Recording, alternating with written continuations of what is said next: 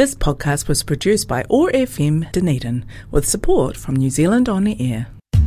Welcome to Disabled Persons Assembly's Noteable radio show. DPA is the voice of all disabled people, whether the disability be physical, sensory, learning, psychosocial, or age related. Over the next half hour, we'll discover how we can work collaboratively to achieve inclusion for all New Zealanders. DPA's Noteable radio show, A Whole New Attitude. Kia ora everyone. Welcome to Disabled Persons Assembly, Dunedin Noteable Radio, for this Friday, the 12th of November 2021. It is edging ever closer to claramente to Christmas. I hope everyone out there is getting their Christmas plans sorted COVID dependent, of course. Anyway, on the program today, we have, and I've been wanting to get this person on for some time, it is Paula Peters, a disability activist, a prominent disability activist at that from the United Kingdom. And she's speaking to us all the way from London uh, and we're recording this, pre-recording this on Wednesday morning. So good morning to you and welcome to the program. Yeah, good morning um, to you, Chris, and good morning to everyone in New Zealand or from London. Good evening, as it's um, we're 13 hours behind you at the moment. That's, that's right. That's daylight saving for you. Anyway, firstly, just to give a bit of back, background to you, what activist roles have you played over the years, and how did you come into the disability activist space? Um, well, I began when I was nine years old, um, back in um, 1980. And um, basically, um, I was having hydrotherapy and in my local hospital. We have the National Health Service system here, so um, our healthcare at the moment is paid through via taxation through national insurance. And um, I was diagnosed with hypermobility joint syndrome, which means um, your joints dislocate easily, and I wasn't able to walk properly. So my doctors decided hydrotherapy, so exercise, physio in the water would be really beneficial to me. And I had a year's hydrotherapy then and within a year, we heard that the hydrotherapy pool was going to close. And, um, you know, I was devastated by this because I owed the hydrotherapy and physio staff a lot. And, um, so the community decided to come together, including myself, and we ran a campaign to um, keep the hydrotherapy pool open but because the most of the hospital was being demolished and sold off for housing, we had to fundraise, um, and this was back then, um, nearly, yeah, just over half a million um, UK sterling. So you're probably looking about a million um, New Zealand uh, dollars, I think it is. And um, so we had about 18 months to raise the money to keep the pool from closing. Um, we managed to do that. Um, we had an awful lot of support and petitions and what have you. And today the pool um, serves 1 million um, people in southeast London. So that was the first campaign I got involved in. So wow. around, the around the NHS was the first. And um, later in life, when I was in my 20s, um, I was working for the UK government and unfortunately I had a mental health breakdown at my desk and sadly I lost my job and I was hospitalized and I got involved in the mental health survivor movement. I hated um, the big pharmaceuticals who were, um, you know, numbing um, people in mental distress up on very high toxic medication, which is what I was on and I saw dreadful psychological abuse on the inpatient wards in a psychiatric setting. So I wanted to do something about that. And I got involved. Um, I was under day hospital treatment, so I was having daily therapy, and I was heard that was going to close. So I ran the campaign to try and keep that going, and I got involved in a lot of local campaigning um, to help mental health survivors um, know what their rights are and fight back. So we campaigned for um, community mental health teams, um, patients having more of a say in their care, things like that, really. And then, um, you know, jump to 2010, um, which is when we had a coalition government then get elected, um, which is Conservative and Lib Dems coming together, which was catastrophic for disabled people. You know, I got involved on a more national scale on campaigning. So, you know, and I've always been a passionate trade unionist. Um, anyway, I come from a long history of trade unionism. Um, my grandmother um, was a nurse and she met Nye Bevan, the founding father of our NHS state. So my family have given 70 years service to the NHS. Um, trade unionism is part of um, my makeup. And so, yeah, I'm a disability rights activist and trade unionist that is a very good background. And by the way, too, we do have a hydrotherapy pool we've been working to save here in Dunedin for many, many years. It's still open. However, it's still shut at the moment because of COVID, yeah. but and other things that have been going on. But anyway, that's a very interesting story that you tell there. Now, that's a very nice segue as well into the next question about the experience of disabled people living in the UK over the last 10 years since last since the Tory government came into office. Can you tell us about that and just some of the things that have happened for and to disabled people in the UK? Um, well, we have to start back in 2010 when the coalition government came into power. And the first thing that George Osborne, who was the Chancellor at the time, and David Cameron, who was our Prime Minister at the time, um, ushered in a period of austerity. They said the country had no money. And um, so what they did was they took 18 billion um, off the um, welfare budget and um, including 8 billion of social care support. So disabled people have been at the forefront of some of the fiercest austerity cuts in the last 11 years, which has had a catastrophic impact on disabled people's lives. Um, we've had uh, the closure of the Independent Living Fund, which was an independent pot of money to help disabled people with very high support needs stay independent at home with personal assistance. Um, that was um, closed back in 2015. So um, disabled people who are reassessed for social care had up to 60% of their social care packages cut, which meant that many were unable to um, continue with, say, working, um, were unable to do the most menial of um, with support tasks. Many were um, had their night support taken from them.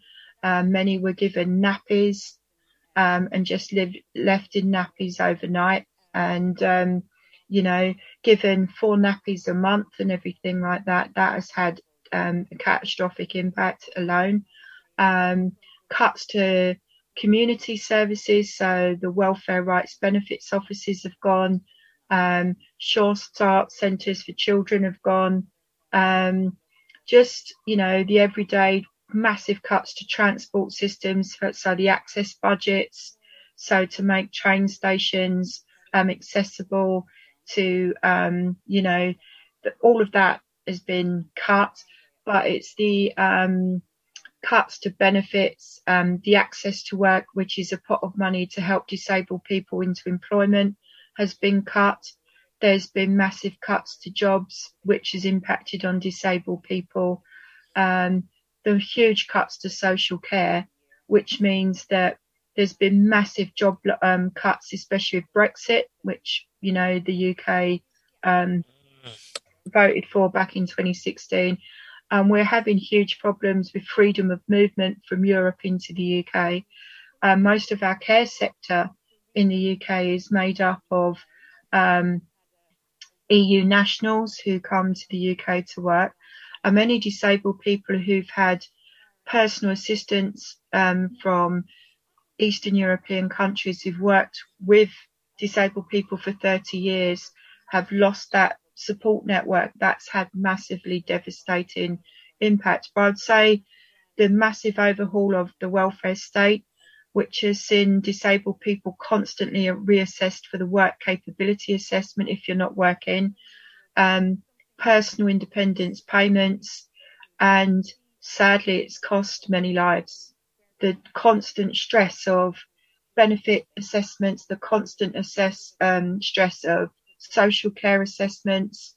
You know what it's done. It's plunged disabled people further into poverty in the UK, and um, you know we we're in a very very difficult but and very dark period um, of fighting this government at the moment, and we've got a government that is absolutely vile, there's no other way to describe what kind of government we have in the UK.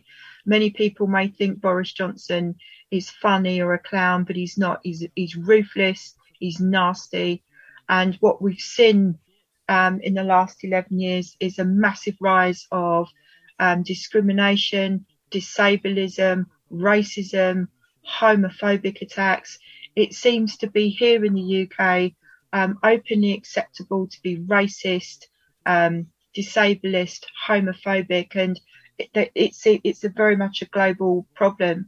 And obviously, we spoke before we went on air. Climate change is also having a huge problem um, impact on disabled people with pollution, and um, especially in London where I live, we've had a couple of disabled people die because of the high rise of pollution in London. You know, we've got a, a scheme, you know, the ultra um, low emission zone, which is impacting on disabled people able to drive because they can't afford twelve pounds. What would that be in New Zealand dollars? About twenty. That'll be about twenty five dollars or thereabouts. Yeah, that's twenty five dollars a day. They've got to pay to use their car in London right? On top of, you know, fuel charges and everything. And also, I think, you know, during the pandemic, disabled people have been very much hit by rising costs in energy, rising costs in food, you know, not able to get the support they needed during the pandemic, told to stay at home and shield. And that has had, you know, not getting the support they need has cost many, many lives in the UK as well. It's a catalogue of horror that I read about, heard about. It's just been absolutely astonishing, and you've had to live through this for the last yeah. 11 years. Anyway, what actions have been taken by yourself and others down the last decade, and how effective have they been? Um, well, I joined um, Disabled People Against Cuts um, DPAC for short, back in 2012. And one of the first campaigns we did was about welfare reform. Um, we were very concerned about the cuts to benefits and all the support that um, the 18 billion pounds they were going to take off um, to support disabled people. So we had a huge campaign um, to highlight the impact of the Welfare Reform Act of 2011. And one of the best ways DPAC um, has been actually does, we do a very huge campaign of civil disobedience or direct action. And we feel one of the best ways for disabled people is to be as visible as possible on the streets fighting back. But also, we back that up with a huge social media campaign because we know not every disabled person is able to participate out on the street. So we want to make sure our actions are as inclusive as possible. So two of, the, two of our first actions were um, the um, roadblock outside Parliament and um, Oxford Circus, where we stopped the traffic for um, two to three hours, and some of our members got arrested and then de-arrested. Um, then we moved on to, you may have heard of the um, huge um, disability benefit assessment company called Atos, which is a global con- conglomeration. You may have heard of them in New Zealand. So we ran a campaign because we had the Olympics um, back in 2012 and the Paralympics, and they sponsored the Paralympics Atos, despite the fact we were having huge problems with assessments with them. Mm. So we ran a campaign called Atos Kills um, to highlight the the appalling impact of the outcome of assessments with the work capability assessment. And um, we had huge demonstrations outside their offices, assessment centres, and we had a huge demonstration outside the Paralympic Stadium in London, in East London, and the Paralympians, in solidarity with us, hid the vineyards with the Atos name in it. They actually, and when George Osborne came to speak at that, he was actually booed by everybody in the stadium. they were starting to see what was happening. Um, we've had a huge media blackout with trying to get the word out with what's been happening to us. The media won't touch us because most of our media are, you know, the BBC is state owned, so they support the government. And obviously, a lot of our media are huge um, donors to the, the ruling party, which is the Tory party at the moment. So we've had to be creative in some of the actions. Then in um, 2013, they introduced the bedroom tax. So if you had a spare bedroom in your property and you were getting housing benefit, so you needed a spare bedroom for a carer to stay overnight, you lost some of your support. So we went to Iain Duncan Smith's house, who was the um, Department of Work and Pensions Secretary, and we put an eviction notice on his door. We found out where he lived, and we put an eviction notice on his door and we occupied his grounds and filmed it. And every time the government tried to take it down, the film footage, we put it back up. Then in 2014, um, we had a huge campaign to save the Independent Living Fund. Um, we had a court case. We've taken the government's court numerous times. A few times we've won. A lot of times we haven't, but we've taken the government's court. So we've had to learn the law to beat them at their own laws. Um, so we had this huge campaign to save the ILF and um, it resulted in a very a couple of visible actions. Um, we occupied Westminster Abbey's grounds, which is a huge, huge cathedral. You may have seen it on the news, oh, and have royal weddings and everything there. And we had a huge action there where we occupied the grounds of Westminster Abbey to force the debate between church and state, because Westminster Abbey is the Queen's church. So that's right. We trying to force the debate.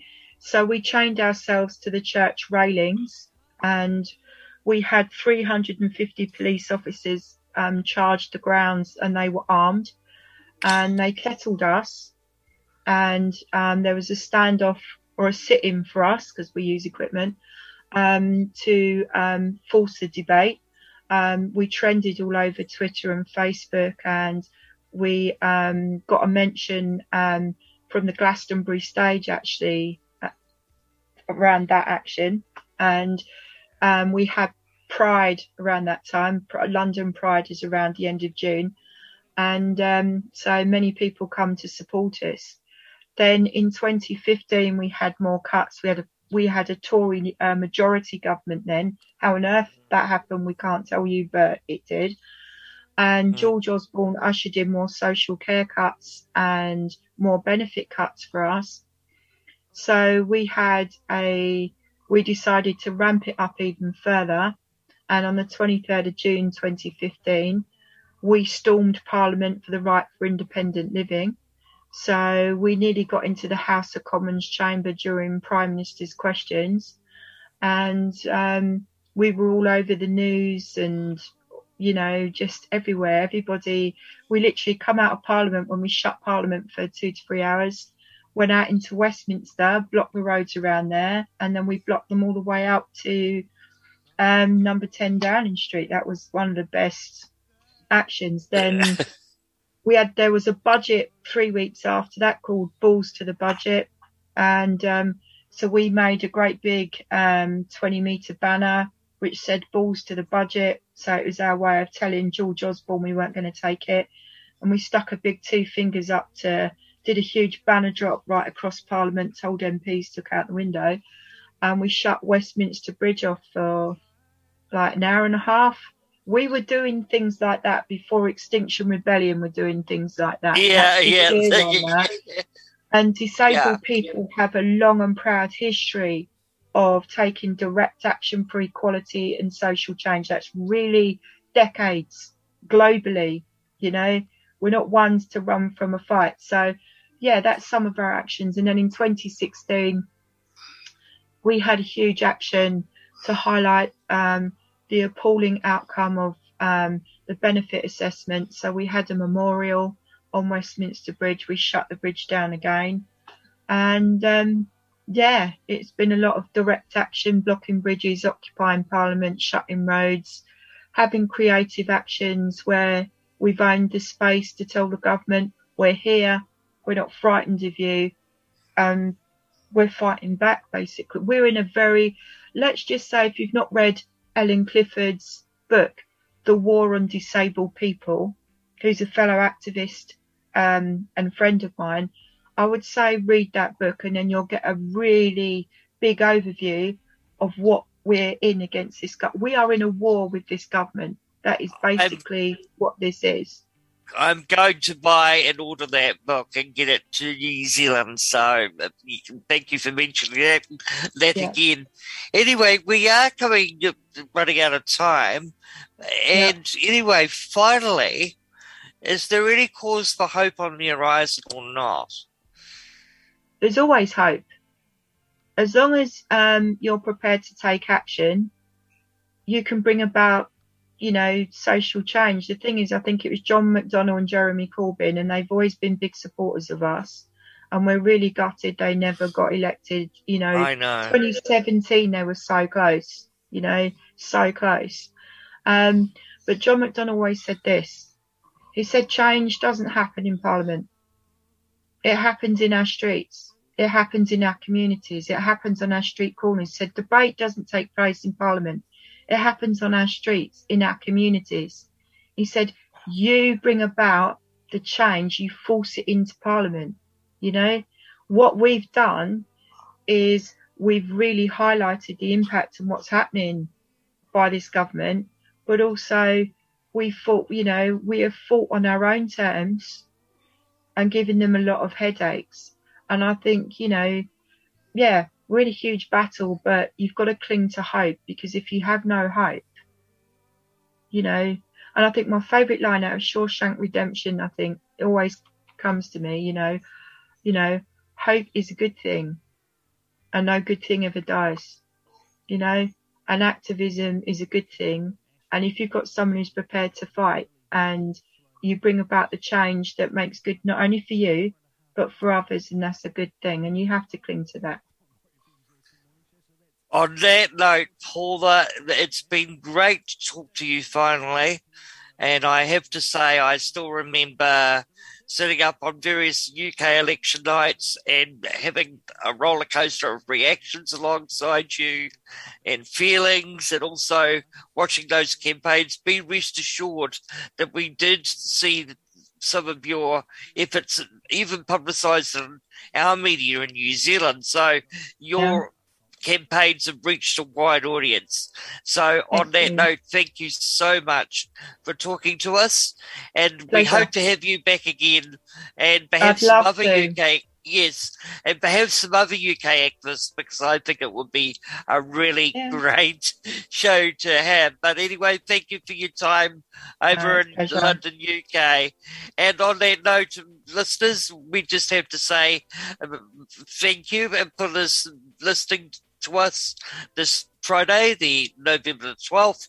By the way, just one more very quick thing is that our DPA, AGM, DPA Dunedin, AGM is coming up online this year on Wednesday, November the 24th from 12 noon to 1.30 p.m. We are trying to get a guest speaker at the moment, but we're working on that and we'll let you know. And we've also got an International Day of People with Disabilities event coming up on December 3rd, also online as well. Anyway, that's me for this fortnight.